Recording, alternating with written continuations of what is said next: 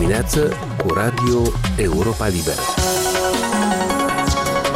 La microfon Mircea Țicudean, bine v-am găsit la emisiunea de radio a Europei Libere. Cu șor sau fără șor, Ideea Ministerului Justiției de a scoate în afara legii formațiunea politicianului fugar provoacă reacții amestecate la Chișinău. Alegerile de la jumătatea mandatului în Statele Unite și posibilul lor impact asupra politicii americane față de regiunea în care se află și Republica Moldova. Ministrul Justiției, Sergiu Litvinenko, a vorbit mai limpede decât oricând despre posibilitatea scoaterii în afara legii a partidului Șor, al treilea camărime din Parlament. Guvernarea PAS spune că el ar lucra contra intereselor țării și ar fi finanțat din bani furați, argumente suficiente în opinia puterii pentru a-l înlătura din jocul politic. De partea cealaltă, formațiunea omului de afaceri Fugar Shor spune că este victima unui regim tot mai autoritar care ignoră problemele poporului și este gata să recurgă la măsuri nedemocratice pentru a-și înlătura concurenții politici. Mai multe despre această dispută care nu este nouă, însă s-a acutizat zilele acestea în relatarea primită de la Alaceapai. Ministerul Justiției a ales o cale mai rapidă, dar nu neapărat și sigură pentru scoaterea în afara legii a partidului Șor, sugerează juristul Ilie Chirtoacă de la Centrul de Resurse Juridice. Ministerul a decis să sesizeze Curtea Constituțională în baza articolului potrivit căruia partidele care militează împotriva pluralismului politic a principiilor statului de drept, a suveranității, independenței și integrității teritoriale a Republicii Moldova sunt neconstituționale, potrivit legii cu privire la la partidele politice, ministerul mai avea o opțiune, să ceară în instanțe judecătorești dizolvarea formațiunii, invocând pretinsa finanțare ilegală, pentru care Partidul Șor și activiștii ai acestuia sunt în prezent cercetați penal. Din experiența pe care o avem ca și organizație, o spune că procesele în justiție durează și mai ales în, în asemenea dosare au tendința să se lungească prea mult.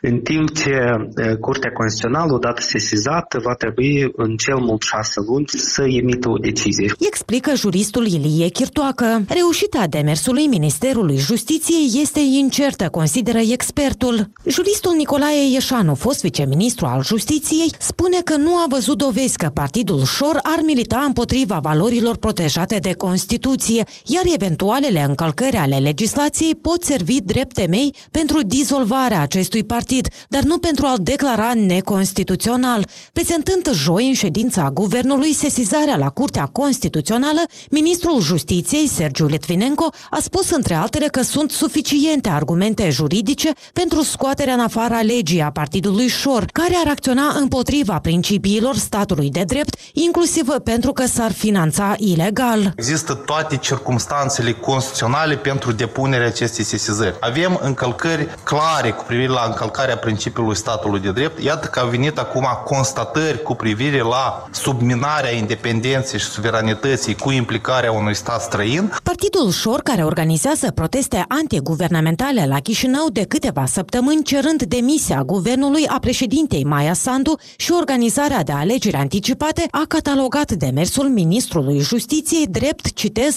încă un abuz grav comis de guvernarea PAS, care ar încălca astfel principiile statului de drept și ar elimina pluralismul politic. Am încheiat citatul. În reacția formațiunii se mai spune că acuzațiile privind pretinsa finanțare ilegală sunt nefondate și lipsite de orice temei juridic. Partidul Ușor, vizat acum într-un dosar penal de finanțare ilegală, a fost pedepsit deja de câteva ori în justiție pentru încălcări financiare. De patru ori, candidații formațiunii au fost excluși din cursa electorală pentru finanțarea neconformă a campaniilor electorale. Recent, formațiunea a fost lipsită de subvenții de la stat, după ce nu a reflectat reflectat corect finanțarea partidului în rapoartele prezentate Comisiei Electorale Centrale. Din Chișinău, Ala Ceapai pentru Radio Europa Liberă. În Statele Unite au avut loc alegeri la jumătatea mandatului. Americanii au ales toată Camera Inferioară a Legislativului, o parte din senatori, guvernatori și mulți oficiali locali. De obicei, aceste alegeri venite când președintele american este la jumătatea șederii la Casa Albă, îi pedepsesc Partidul Democrat în acest caz. La ora difuzării acestei emisiuni, Nu toate rezultatele erau încă limpezi, dar se contura cel puțin o înfrângere mai puțin zdrobitoare pentru partidul președintelui Joe Biden decât se așteptau unii, cum veți auzi în relatarea de la Washington a lui Valeriu Sela. Țara este profund divizată politic și încercările republicanilor de a profita de nemulțumirea populară legată de inflație și criminalitate au fost balansate de alte preocupări, cum sunt restricțiile cu privire la aporturi și soarta democrației. Spre deosebire de cicluri anterioare, în care alegerile dintre cele prezidențiale aduc înfrângeri semnificative pentru partidul de la putere, de data asta schimbările vor exista, dar vor fi minore prin comparație. Controlul în Senat rămâne cu semnul întrebării, după ce democrații au câștigat un loc de la republicani în Pennsylvania, ceea ce face încercarea republicanilor de a prelua conducerea mai complicată. Curse importante, între care în Georgia, Nevada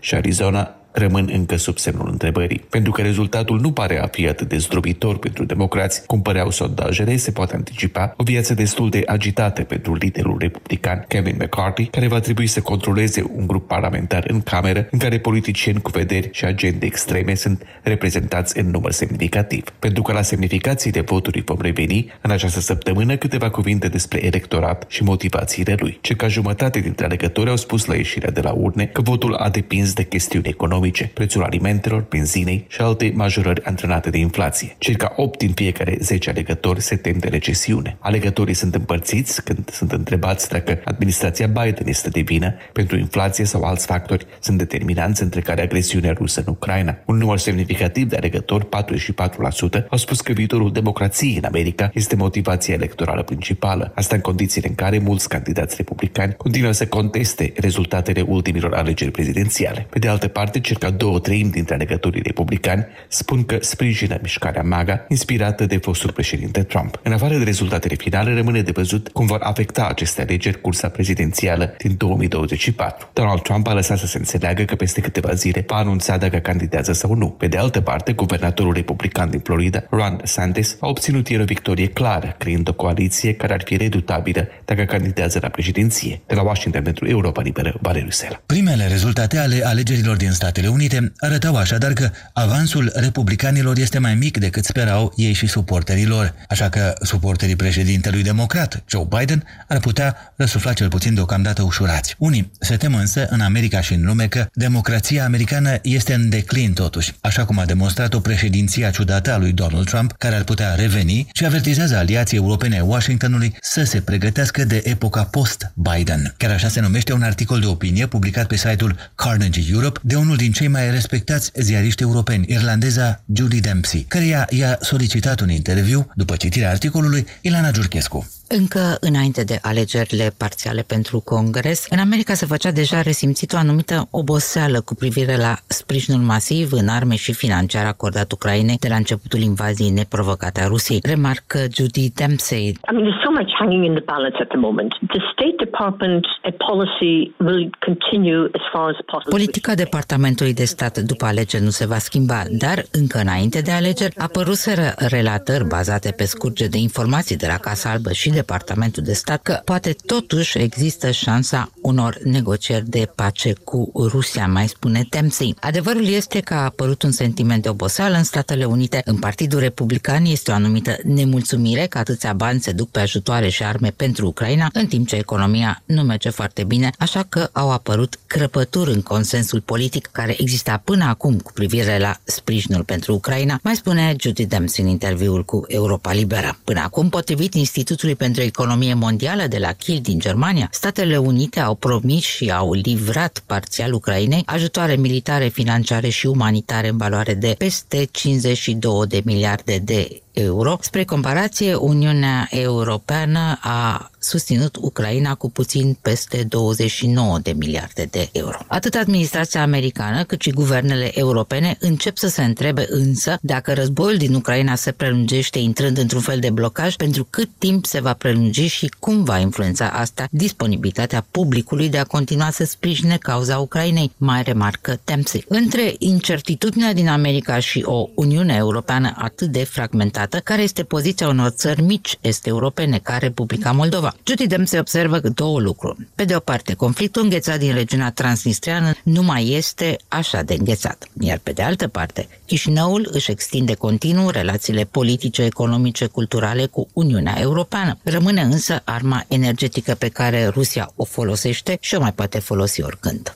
However, there's always the energy weapon. And no matter what happens in Transnistria, and if it's... Indiferent de ce se întâmplă în Transnistria, dacă acest conflict este rezolvat sau nu, Rusia poate oricând apela la arma energetică, ceea ce face deja. În al doilea rând, mai este și un oligar pro-rusă Moldova, care ar putea atâța sentimente anti-europene și pro-ruse, ceea ce înseamnă și sentimente anti-ucrainiene, remarcă Dempsey. În aceste condiții, rolul Uniunii Europene devine crucial, la fel sprijinul pe care îl acordă Moldovei. Nu numai să ajute cu refugiații, de exemplu, dar mai ales să ajute țara cu energie să treacă această iarnă cu bine. The Moldovans cannot be um, blackmailed by... Moldovenii nu mai trebuie să poată fi șantajați cu energie așa cum a făcut Rusia până acum de atâtea ori, pune Judy Dempsey. De la corespondentul nostru la Berlin, William Totoc, am primit o relatare despre semnificațiile multiple ale zilei de 9 noiembrie pentru germani. Numeroase asociații din Germania au lansat un apel cerând populației ca așa numitele pietre de poticnire, Stolpersteine, să fie curățate pe 9 noiembrie. Astfel se va cinsti memoria celor care au avut de suferit în urmă cu 84 de ani când a fost declanșat un pogrom antievreiesc intrat în istorie și sub denumirea eufemistică de Noapte de Cristal. În cursul pogromului din 9 noiembrie 1938 au fost asasinați sute de evrei, au fost incendiate sinagogi și devastate magazine.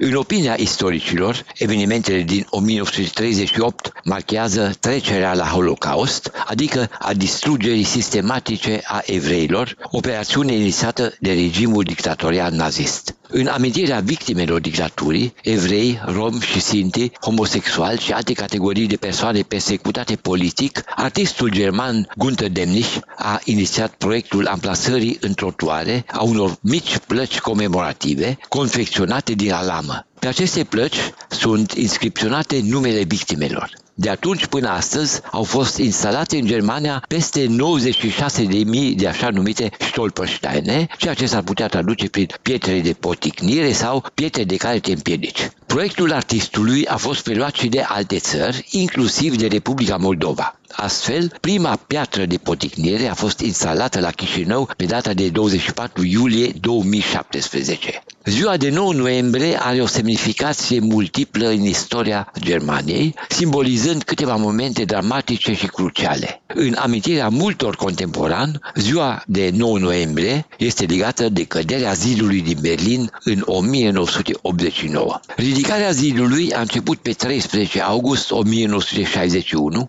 și a devenit nu numai simbolul divizării orașului într-o zonă occidentală și una răsăriteană, ci și simbolul segmentării europene în două blocuri cu sisteme politice opuse. În aceste zile se poate observa deturnarea politică a semnificației zile de 9 noiembrie 1989 de către grupuri, partide naționaliste autoritare și asociații eurosceptice. Pentru a-și impune proiectele și ideile antidemocratice, etnocentriste și xenofobe, toate aceste grupuri susțin că sunt succesori ai contestatarilor din 1989, care prin lupta lor au produs căderea regimului comunist din Est. Prin demonstrațiile ale acestor grupuri, anunțate pentru astăzi la Berlin, se încearcă o instrumentalizare a trecutului recent în favoarea unor revendicări pur și simplu reacționare. Pentru istoria modernă a Germaniei și ziua de 9 noiembrie 1918 are o însemnătate deosebită, pentru că atunci s-a proclamat Republica și sfârșitul sistemului monarhic.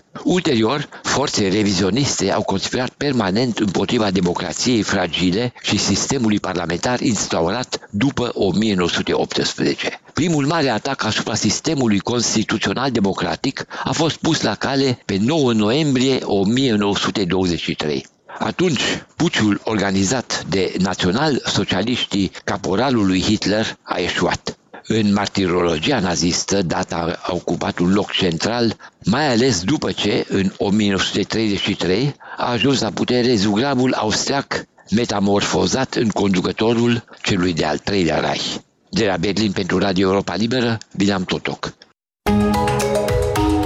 Emisiunea noastră se încheie aici. Pe internet ne găsiți la adresa moldova.europalibera.org și pe rețelele de socializare, inclusiv Facebook, Instagram, YouTube. Aici Radio Europa Liberă.